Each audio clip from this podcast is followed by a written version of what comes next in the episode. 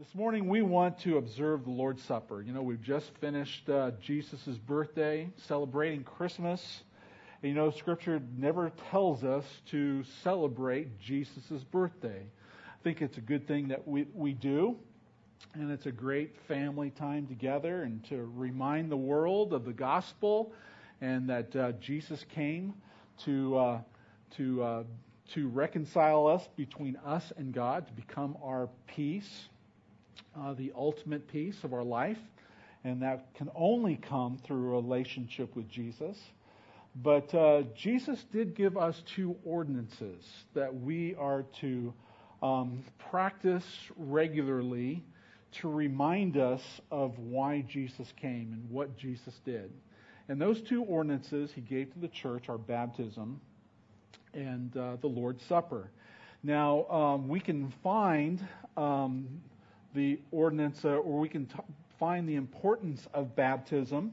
If you have your Bibles, let's look at Romans chapter 6 quickly. Romans chapter 6, and I want to read verses 3 through 5 this morning. Paul says this in Romans chapter 6. Do you not know that all of us who have been baptized into Christ Jesus were baptized into his death? And we were baptized, therefore, with him by baptism into death, in order that as Christ was raised from the dead by the glory of the Father, we too might be able to walk in newness of life.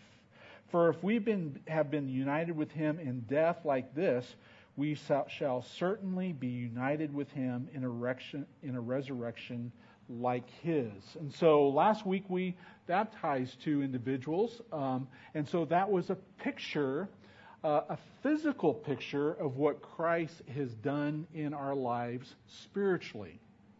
And as a church, we've been memorizing a verse.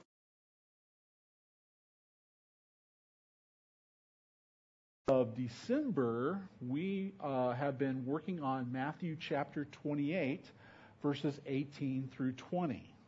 And I think this would be a good time to quote that verse. I don't know if we have that verse on the screen. Steve, if you can bring it up, you can.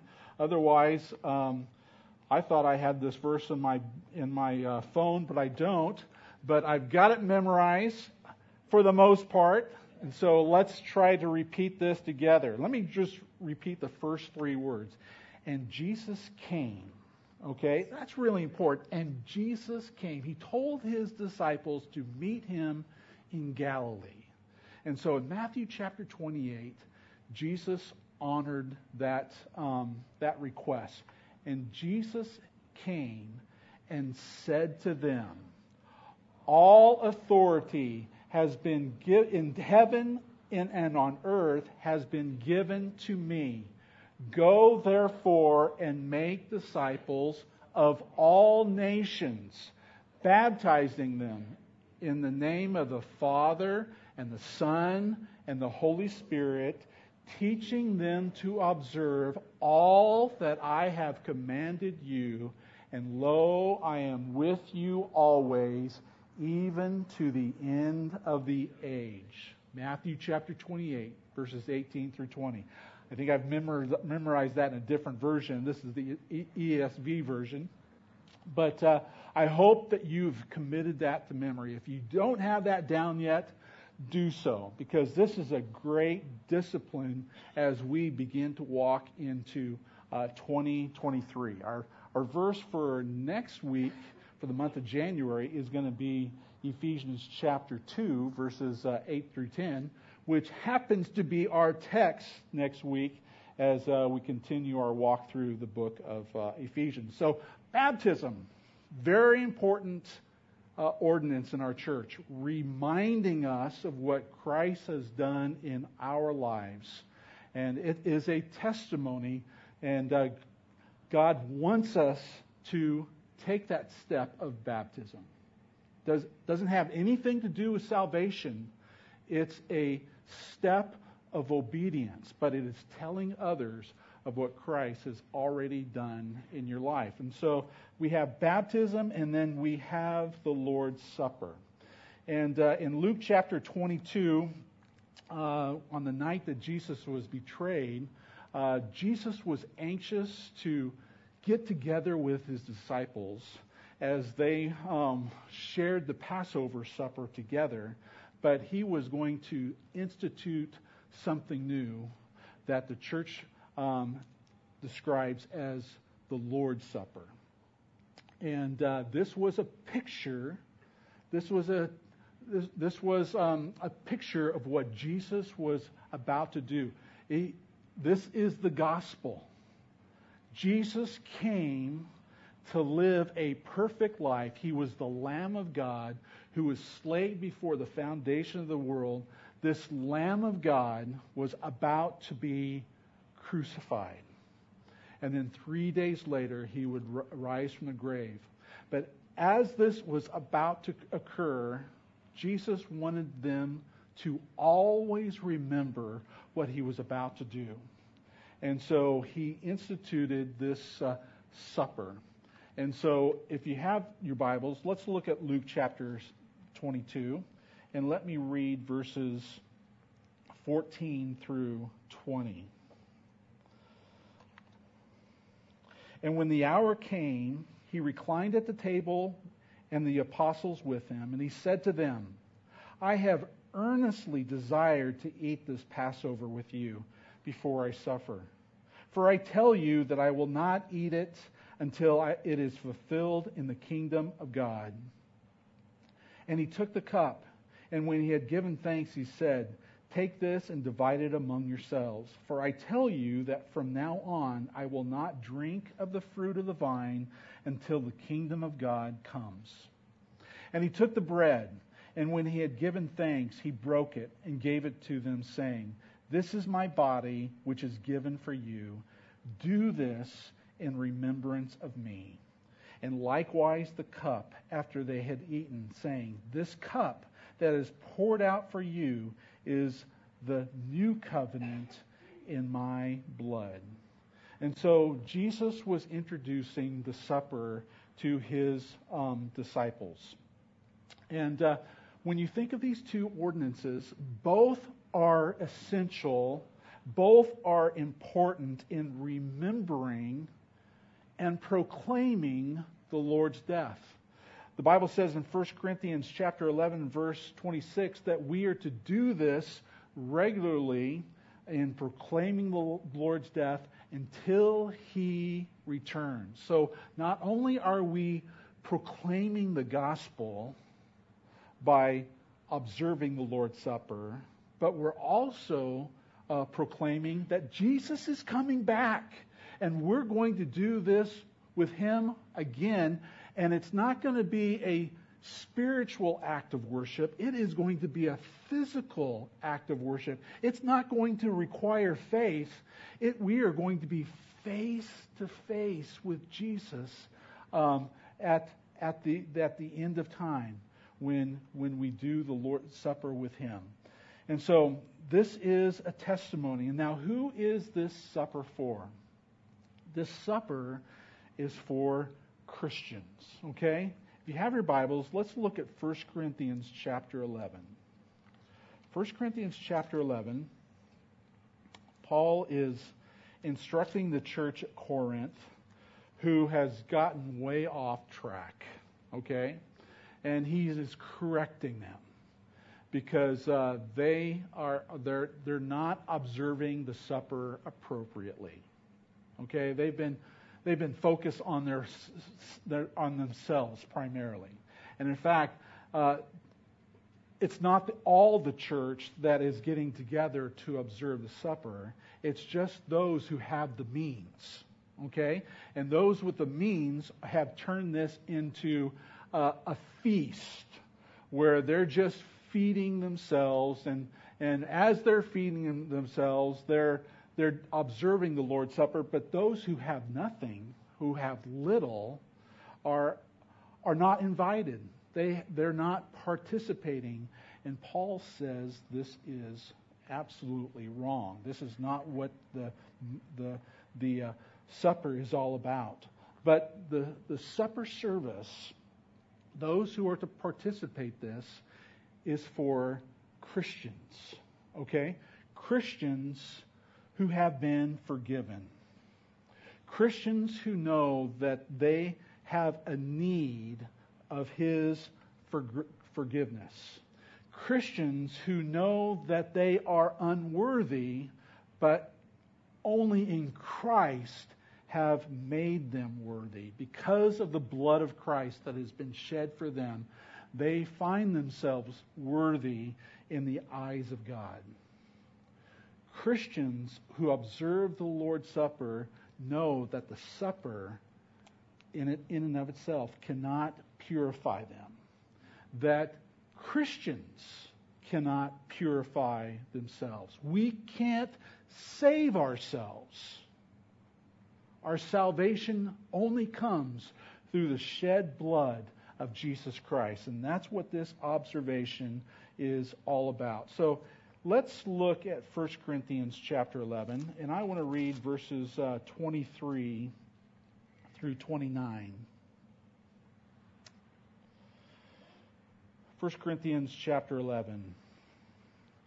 For I received from the Lord what I also delivered to you, that the Lord Jesus, on the night that he was betrayed, took bread, and when he had given thanks, he broke it and said, "This is my body, which is for you. Do this in remembrance of me." And in the same way, he also took the cup, after saying, "This cup is the cup of the new covenant in my blood. Do this as often as you drink it in remembrance of me. For as often as you eat this bread and drink the cup, and proclaim the Lord's death until he comes. Whoever therefore eats the bread or drinks the cup of the Lord in an unworthy manner will be guilty concerning the body and the blood of the Lord Jesus. Let a person examine himself, and then so eat of the bread and the drink of the cup. For anyone who eats and drinks without discerning the body eats and drinks judgment upon himself." And so this supper is for forgiven Christians. And so in coming, how do we prepare ourselves for the supper? Well, number one, Paul tells us that we need to examine ourselves. Is there anything in our life that has harmed our fellowship with God? Now understand that if you're a Christian, the blood of Christ justifies you, has taken away all of your sin, past, present, and future. You are completely pure and holy in the eyes of God. But we still live in these earth stoops, don't we? We still sin. We still rebel. And as Christians, we need to continually acknowledge our sin before God. The Christian life is a life of constant repentance. And so as we come to the supper, Paul says you need to examine yourself if there's anything that has hurt your fellowship with God. Now, your relationship with God, that's secure for all eternity, okay? I've mentioned this before. My children, if I have a disagreement with my kids and they choose to walk out of my house and we don't converse with each other ever again, you know what? I'm still their father. They're still my child. We have that relationship. That relationship cannot be broken. But the fellowship that I have with my children, that's what's broken. That's what needs to be restored. And so as we examine ourselves, we need to confess our sin to the Lord, preparing our hearts for baptism. 1 John chapter 1, verse 9 says, if we confess our sins, He is faithful and righteous to forgive us of all of our sin. So we need to agree with God that where we're at is wrong and make that right before Him. So examine yourselves. And then as we remember the supper, Jesus says, do this in remembrance of me. When we take of the bread and we take of the cup, we don't do this in remembrance of our sin. We do this in remembrance of what Jesus has done for us. We remember Him and what His death has accomplished. His shed blood has purchased our redemption. We were once slaves of sin, but Jesus came and He shed His blood and He paid the price so that we would no longer be slaves to our sin. That's what Christ has done. And for the Corinthian church, that was not what they were coming together and accomplishing. I mean, it was a party. They were having fun among themselves with those who they were most comfortable with. It wasn't to acknowledge their sin. It wasn't to acknowledge what Christ had done. They had taken what Christ had done for granted. And they had abused what God had commanded us to do. And so when we come together humbly, examining, confessing, remembering Jesus. And then third, knowing that Jesus is our sustenance. He is our everything. He is our spiritual diet. Jesus said some very hard words to His disciples in John chapter 6. If you have your Bibles, turn to John chapter 6. And I want to read verses 47 through 58.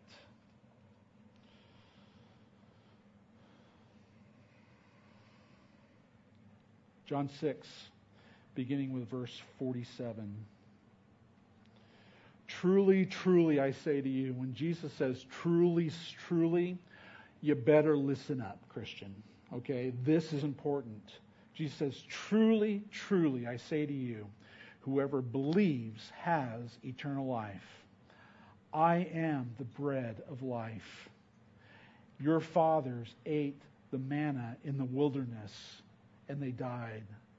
This is the bread that comes from heaven, so that the one who may eat of it, so that one may eat of it and not die. I am the living bread that came down from heaven. If anyone eats of this bread, he will live forever. And the bread that I will give for the life of the world is my flesh. The Jews then disputed among themselves, saying, How can this man give us his flesh to eat? So Jesus said to them, truly, truly, I say to you, unless you eat the flesh of the Son of Man and drink the blood, you have no life in you. Whoever feeds on the flesh and drinks my blood has eternal life, and I will raise him up on the last day. For my flesh is true food, and my blood is true drink. Whoever feeds on my flesh and drinks my blood abides in me, and I in him. As the living Father sent me, and I live because of the Father, so whoever feeds on me, he also will live because of me. This is the bread that came down from heaven, not like the bread of the fathers ate and died. Whoever feeds on this bread will live forever. what in the world is Jesus saying here? It sounds like we are to be cannibals and eating specifically of his body and drinking of his blood. And Jesus was using this as a metaphor, but a very important metaphor. Jesus is to be our everything. He is to be our spiritual sustenance. He is to be our spiritual diet. Our spiritual nourishment, our daily diet for spiritual growth comes through the person of Jesus. And so as we eat the bread and we drink of the cup, we are confessing to Jesus that Jesus is our everything. We need him. We are desperately dependent for him for our spiritual sustenance, our spiritual walk, our spiritual growth. And so we come to the supper and we're examining our hearts. Is there any sin that you and I need to confess before him? We are remembering all that Jesus has done for our salvation. He has given his very body. He has poured out all of his blood so that we might be redeemed, so that we might become saved. And he is our total sustenance. Just like we need lunch this afternoon when we go home. We're all going to eat. And we need that physical sustenance. Guess what? We need that spiritual sustenance as we come before him and observe the Lord's Supper through these elements. So let's prepare our hearts. It's now 2023. I can't think of a better thing to do as we begin 2023 than by observing the Lord's Supper. Let's examine our hearts.